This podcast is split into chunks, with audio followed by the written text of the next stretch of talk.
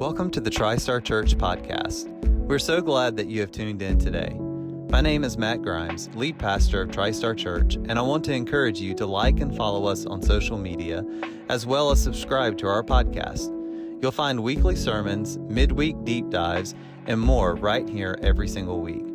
I pray that you're challenged and encouraged as you listen not just to the words that are spoken, but to the Holy Spirit who is speaking to you through this resource. Now let's dive in. Want to turn there. Uh, and we have been in this series that we just started last week uh, called In Search of a King, as we have been exploring through uh, the kings and leaders in the Old Testament and uh, looking at uh, not only what we can learn, not only what are the lessons from their life and their mistakes and their successes that we can learn, but what we want to see is Jesus in the midst of these kings, these imperfect kings who pointed the way to the one true perfect king. Uh, and that is Jesus. And so last week we saw how all of this began. We found out uh, how the people of God uh, became frustrated and in fear uh, of the Ammonites uh, demanded from God uh, that he give them a king. They rejected God as their king. Up until this time, God had led his people faithfully uh, through judges uh, that he would raise up and prophets that he would raise up to call his people back to faithfulness, judges he would raise up uh, to defend them and help them in times of battle um, and uh, particular situations that they may be facing. And yet, as the Ammonites were bearing down on them with King Nahash, who was threatening them to either gouge out their right eye or to kill them by the sword and gave them seven days to make their decision, in fear, they said, God is no longer good for us. God is no longer enough for us. He can't uh, help us in this, and we want a king. We want a king like all the other nations, and what a warning to us about making decisions out of fear. And so Samuel obeys God, and he does what they commanded.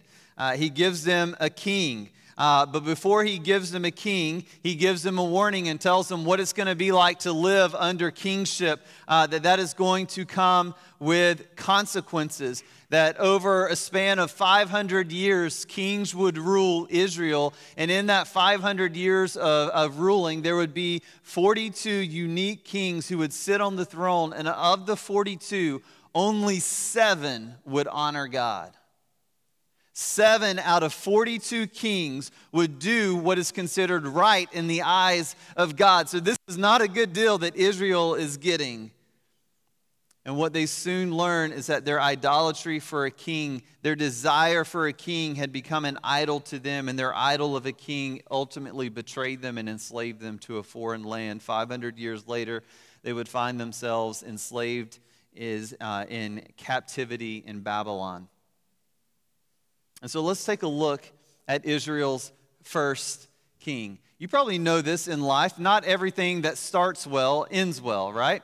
Uh, a few years ago, we were uh, putting up curtains in our daughter's room. My wife had uh, uh, found the perfect set of curtains, the exact curtain rod that she wanted. And so I took the time to go in there, and I know my wife. She is type A personality to the nth degree. It has to be precisely perfect, or the, she's just going to pick it up. You can hide nothing from her.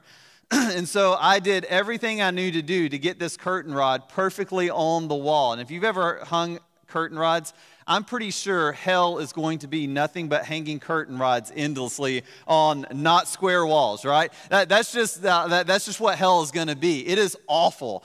And so, I, I, mean, I had the measuring tape out, measuring from the bottom of the crown molding down to the spot it exactly had to be so that the curtains would hit perfectly on the carpet, right? And I had spent hours working on this, uh, meticulously marking everything where it went. I got it up there. I'm so proud of my work. And she walks in, she looks at it, and she goes, The right hand side is a little bit lower than the left hand side.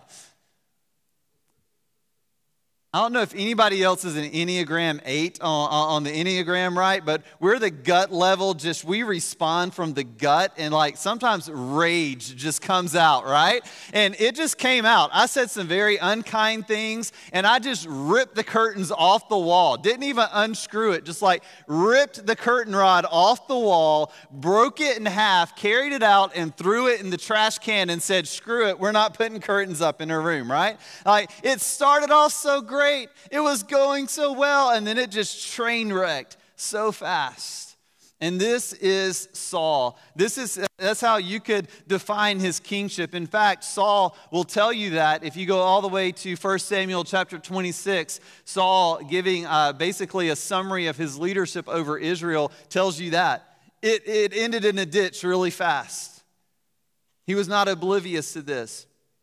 He started out very well. He started out faithful to God, following God, and yet his kingship ended pretty miserably. Let's take a look at who Saul was. 1 Samuel chapter 9, if you want to follow along, verses 1 through 2. There was a man of Benjamin whose name was Kish, the son of Abel, the son of Zeror, the son of Bechorath, son of Aphiah a Benjamite, a man of wealth. I'm going to let some of you come up on stage one week and just try to pronounce these names that are out there. And no matter how many times you go through them and rehearse them before you get up here, they just never come out the right way.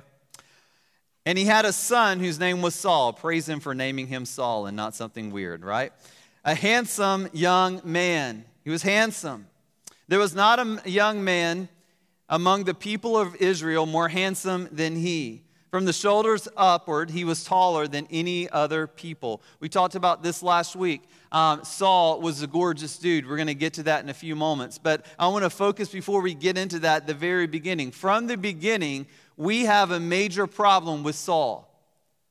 If you know your Old Testament, you know that in Genesis 49, uh, it tells us that the right to rule Israel, the kingship comes, should come from the tribe of Judah, not one of the other 12 tribes. There's 12 tribes in Israel, and the right to rule comes from the, the, the, tribe of Judah. Saul is from the tribe of Benjamin. So, from the very beginning, we have a big problem for Saul's kingship and his ruler. Uh, rule of Israel. But what we know about Israel, if you look at their history, is they're not always worried about doing things the right way. Their emotions get the best of them.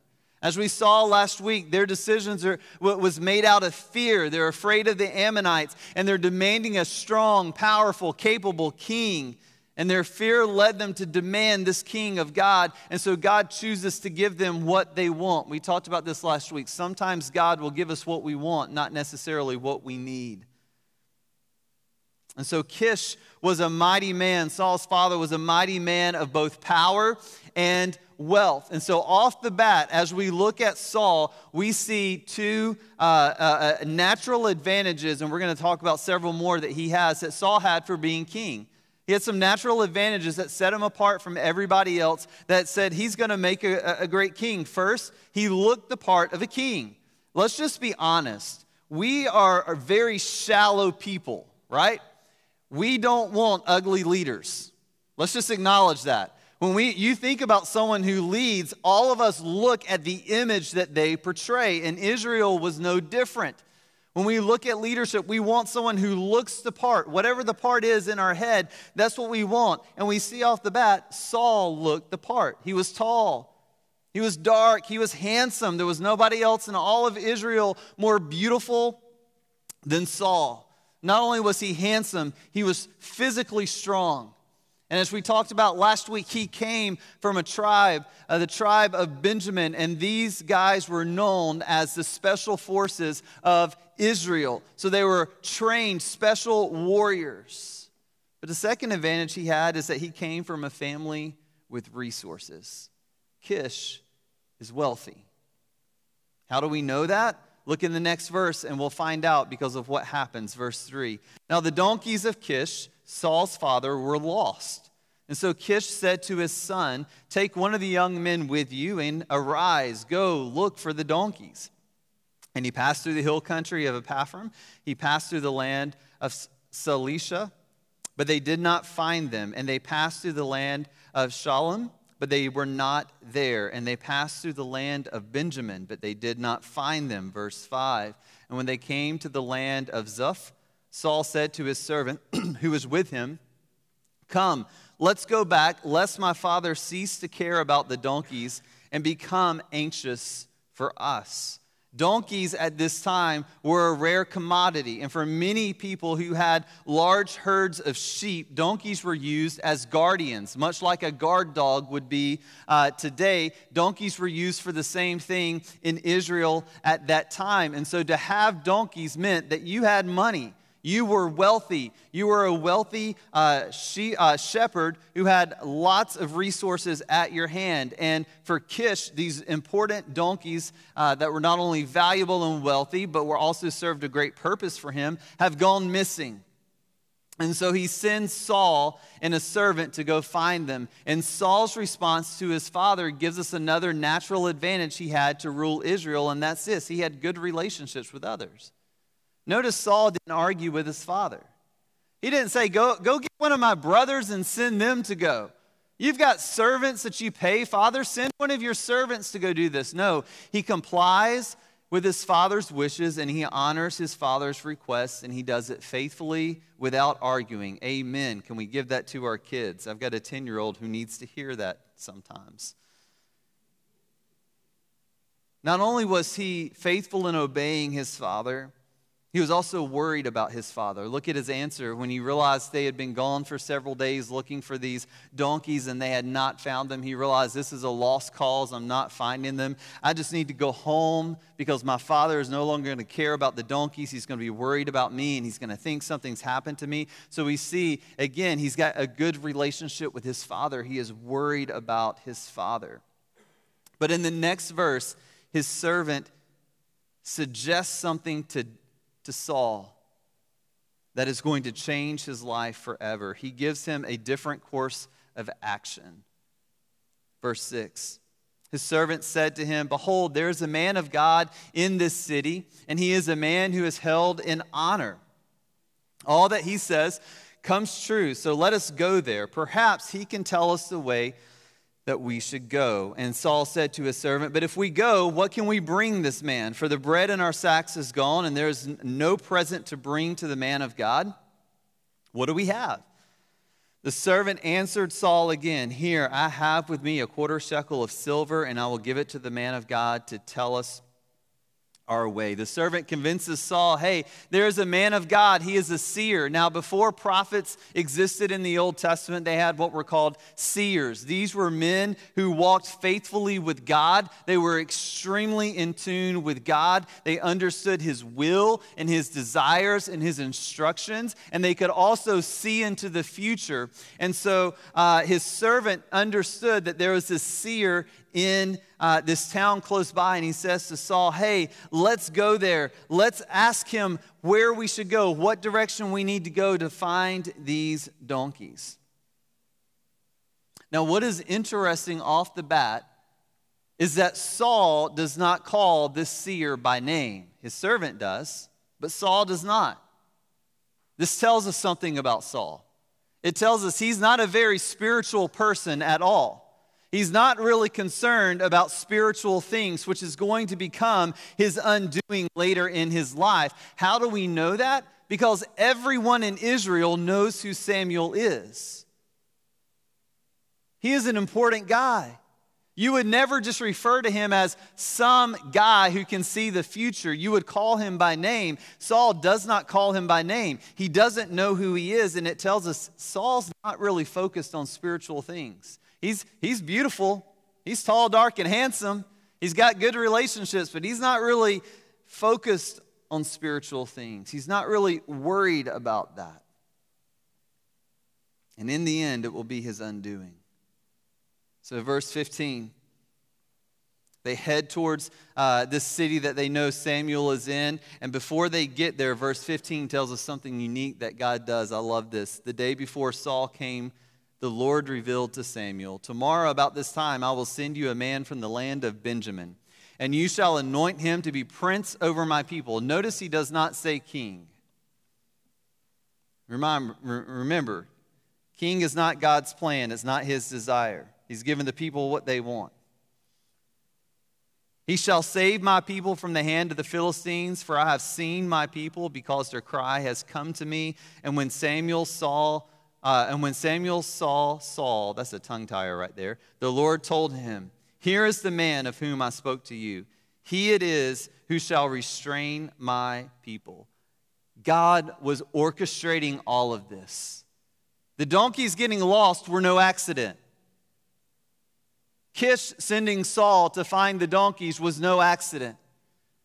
Them not finding the donkeys immediately off the bat was no accident. It was no coincidence that his servant said, Let's go to the seer in the town close by because maybe he can help us. God is working in the midst of all of this. He is orchestrating all of it to bring about what he has in store for Israel, even though it was not what he wanted even though it was going to burden his people for the next 500 years and lead them into captivity in Babylon. And I think it's a good reminder for us today that even through our own rebellion, God will work to bring about good. Don't you love that? Paul reminds us in Romans that God will bring, work to bring about good for those who love Him and are called according to His purposes, even in the times where we rebel against God, even in the times we choose to be stubborn and demand our own way instead of following His way. God is faithful to orchestrate and bring about good things from it. It is through this course of action, it will be through the imperfect morally bankrupt Saul as king over God's people, that God would set up a pathway to usher in his greatest gift for all mankind Jesus, the true king. Saul would start out well, and he would end miserably. But the good news is Jesus won. Jesus will finish what he started. Jesus finished well, and in return offers you and I life in exchange for death. And here's the good news for you and I today your life isn't finished. And the hope we find in that is Jesus will not forsake you either. He will not leave you unfinished. Even in the moments we choose to rebel against God, God is still working behind the scenes to bring about good. So Saul arrives in the city, verse 19. And Samuel, he, he comes to Samuel and asks, Are you Samuel? Verse 19 Samuel answered Saul, I am the seer. Go up before me to the high place, for today you shall eat with me and in the morning, I will let you go and will tell you all that is on your mind. I'm going to tell you what you came here to find out. As for your donkeys that were lost three days ago, do not set your mind on them, for they have been found. For whom is all that is desirable in Israel? Is it not for you and for all your father's house? So Saul answered, Am I not a Benjamite from the least of the tribes of Israel, and is not my clan the humblest of all the clans of the tribe of Benjamin? Why then have you spoken to me in this way? Samuel tells Saul, Hey, forget about the donkeys. I know you're consumed with that. You're focused on that. You want to find your father's uh, uh, uh, possessions that are lost. And it is, it is here that we see another natural advantage that Saul had to lead Israel, and that is he is a determined man. He does not give up on what he is called to do. He is determined, he is relentless, he is focused. It takes, it takes Samuel to say, Stop looking for the donkeys. Instead, I'm throwing a dinner party and you're coming to it, and you're going to be the guest of honor because out of everyone in Israel, you are the desired one. Your father's household is the desired one. And Saul's blown away. Me? Saul? The son of Kish? I'm desired of everyone in Israel. I'm the guest of honor at this banquet that you're going to be throwing. And we see yet another natural advantage that Saul had that set him apart to lead Israel, and that was he was humble. Saul, The guy who would end a miserable wreck began as a humble man. He doesn't believe he's capable. Saul has a good understanding of himself. He goes, I, I, Me? I'm, I'm, I'm not the guy you're looking for. I, am not qualified to, to be the guest of honor at this banquet. We even see later in the next chapter when Saul is announced by Samuel as the king of Israel. He says, I'm presenting to you, Saul, your next king, and there's nobody standing there. Where's Saul? He was hiding in the luggage, terrified. He didn't think he could do it. He was a humble guy. He was not proud. He wasn't arrogant.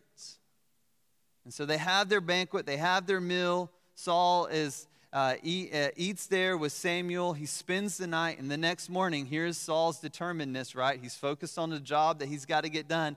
I've got to get my donkeys home to my father. So he's in a rush to get back to find them. And as he is leaving, he and Samuel are walking through the outskirts of the city that they're in. And verse 27 as they were going down to the outskirts of the city, Samuel said to Saul, Tell your servant to pass before us. When the servant had passed on a ways away from them, he said to Saul, Stop here yourself for a while. Stop. that I may make known to you the word of God, Saul. Stop working, Saul. Stop spinning your wheels. Forget about the donkeys for a moment. You're so busy. Something is happening here, and you don't want to miss it, Saul. Stop worrying about what your father has asked you to do. Stop worrying about finding the donkeys. God has something that is way more important that He wants you to hear, that He wants you to speak. But if you want to hear what God has to say, Saul, you've got to stop. And listen, church, we can't hear the voice of God if we're running 90 miles an hour, seven days a week, 24 hours a day.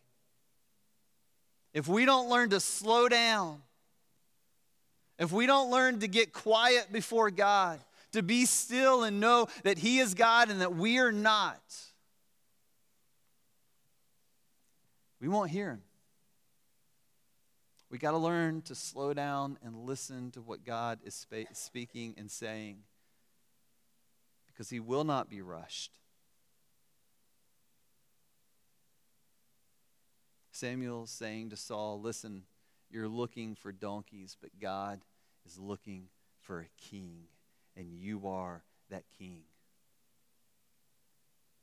So, chapter 10, verse 1 Samuel took out a flask of oil and he pulled it over uh, Saul's head and he kissed him, saying, Has not the Lord anointed you to be prince over his people? And you shall reign over the people of the Lord, and you shall save them from the hand of their surrounding enemies. And this shall be the sign to you that the Lord has anointed you to be prince over his heritage.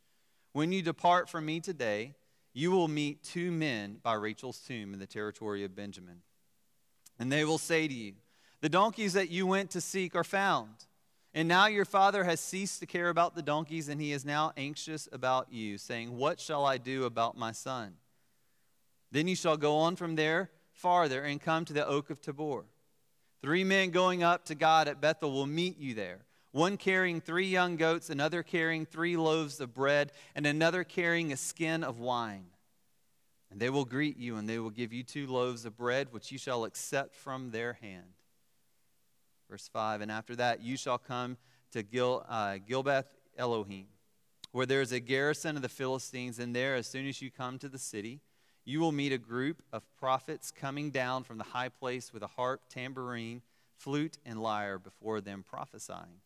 And then the Spirit of the Lord will rush upon you, and you will prophesy with them and be turned into another man. Now, these signs will meet you when these signs meet you, do what your hands find to do, for God is with you, Saul. Then go down before me till Gilgal, and behold, I am coming down to you to offer burnt offerings and to sacrifice peace offerings. Seven days you shall wait until I come to you and show you what you shall do. And when Saul turned his back to leave Samuel, God gave him another heart, and all these signs came pass that day. Samuel anoints Saul. He says, You are the king. You are the chosen one. You are the one that the people have asked God for, and God has chosen you above everybody else. And he does this by smearing oil over his head and kissing him. He says, You are the king of Israel. And he tells him, I, I, I know this is all a lot, but listen, three things are going to happen to you. Three signs are going to happen to you today, Saul. And it's going to confirm to you that you are the king and that God is orchestrating all this. Number one, you're going to see, have messengers who are going to come to you saying, The donkeys you're looking for are found. The second sign you're going to see as you go a little bit further, you're going to have three men who are going to greet you with food and drink. Because remember, they'd exhausted all their food in the search for the donkeys. They were out of everything. All they had were a, a, few shekels of silver, and they gave that to Samuel. So they have nothing in their hands. Sign three. You'll meet some prophets who will prophesy, and in that moment, you will be empowered by God and you will prophesy with them. And when these three signs happen, Saul, wait seven days, and I will come to you and I'll show you what to do. And what you have to understand is anytime something like this happens in Scripture, there's meaning behind it. What do these three signs mean? I think what they meant, Samuel was saying to Saul, You're a man with a lot of natural advantages, Saul. You're beautiful. You're strong.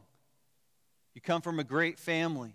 You've got good relationships. You're determined. You're humble. All of these are great natural advantages that you have, but your advantages will not be enough, Saul.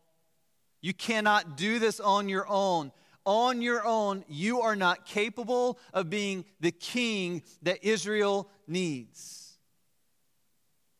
And so each sign was a lesson that Saul must take to heart if he wanted to be a successful king for Israel.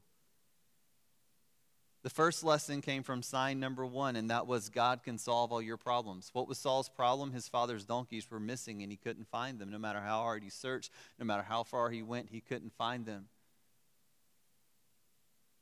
Who solved the problem? Not Saul. God did. God found the donkeys, God sent them home. It was a lesson to Saul that in your kingship, as you lead Israel, you're going to be faced with problems, and you don't have to solve them because your Father in heaven will solve them for you if you will learn to trust Him and if you'll learn to look to Him and to rely on Him. He can solve all of your problems that you face. The second lesson that he learns is that God will provide all your needs. What did the men coming down carry with them? They carried uh, food, wine, bread, things to uh, sustain him. They were out of all their resources. They had nothing to eat, they had nothing to drink, they had no silver or money to buy anything. And all of a sudden, God sent men alongside them with provisions to meet their needs. It was a lesson to Saul that as king, you're going to have many needs that are coming before you. God can provide every single need that you have. You don't have to try to meet those on your own. The third lesson comes from the third sign when Saul prophesied. Remember, we talked about Saul was not a spiritual man, and yet Saul was prophesying with some of the best prophets in Israel. People were astonished, they were amazed. Isn't this Saul, the son of Kish? He doesn't worry about that kind of stuff. And here he is prophesying. It was a lesson to Saul that God can empower you to do what you cannot do on your own. And Samuel was saying to Saul, if you'll learn these three lessons, if you'll take them to heart, and if you'll combine the natural advantages that God has blessed you with, with a heart that trusts and relies on God, you will be successful as the king of Israel. And that's how Saul starts out. And things are great. He defeats the Ammonites, he protects Israel. He is faithful to God. He leverages his natural advantages with a heart that trusts and relies in God. That knows God will provide, uh, that God will solve all of his problems, that God can provide every single need, and that God will empower him to do what he cannot do on his own. But somewhere along the way, he forgets about God. And he begins to trust in his own strengths and his own advantages over a heart that relies and trusts in God. He becomes determined to rely on his own physical strength and capability. And he spirals out of control into a deep depression and ultimately into a psychotic breakdown in a cave hiding in the desert. Saul was an ultimate failure as a king. And though he started off well, he failed to represent the true king, which was Jesus. The good news for you and me is that we're not called to be the king of Israel. Praise Jesus.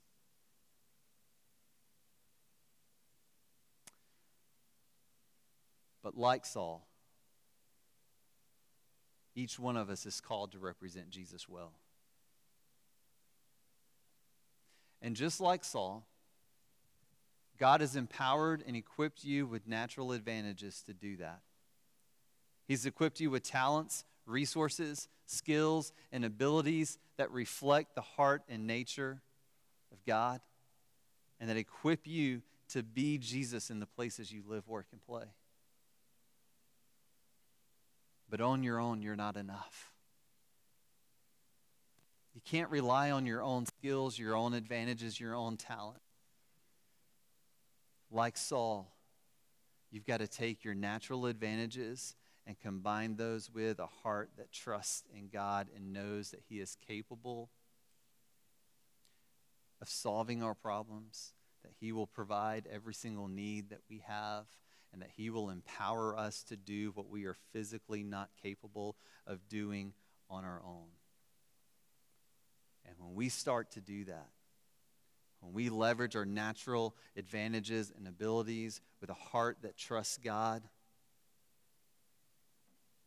that's when people in our neighborhood, people in our family, people in our workplace will begin to see hope flowing out of us and they will be drawn to Jesus. God, we thank you for an imperfect king like Saul. We thank you for a chance to learn from his life. He didn't start off as a tyrant who was crazy and psychotic. He started off as a man who was faithful and obedient to you, who was humble, who was determined, who was gifted in many different ways, but along the way forgot to trust in you. Who along the way stopped saying, You are my only hope,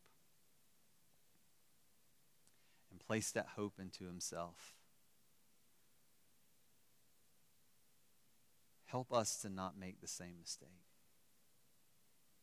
We, may, we may not be the king of Israel, but you have called us to represent the true King Jesus in the places that we live, work, and play. And that will only happen when we leverage our, our skills and talents and abilities and the natural advantages you've given us with these lessons that you taught Saul at the beginning of his kingship. May we develop a heart that fully trusts you and knows that you will provide for us. Help us reflect Jesus well. For your name we pray. Amen. Thanks for listening to this podcast. If you live in the greater Knoxville area, we would love for you to join us for a worship gathering. We meet every Sunday at 10:30 a.m. For directions and more information, please visit www.tristarknox.org. Lastly, resources like this one are made possible by the financial support and generosity of people just like you. If you would like more information on supporting TriStar Church, please visit our website, or you can text the word GIVE to 865 240 0353 and follow the prompts.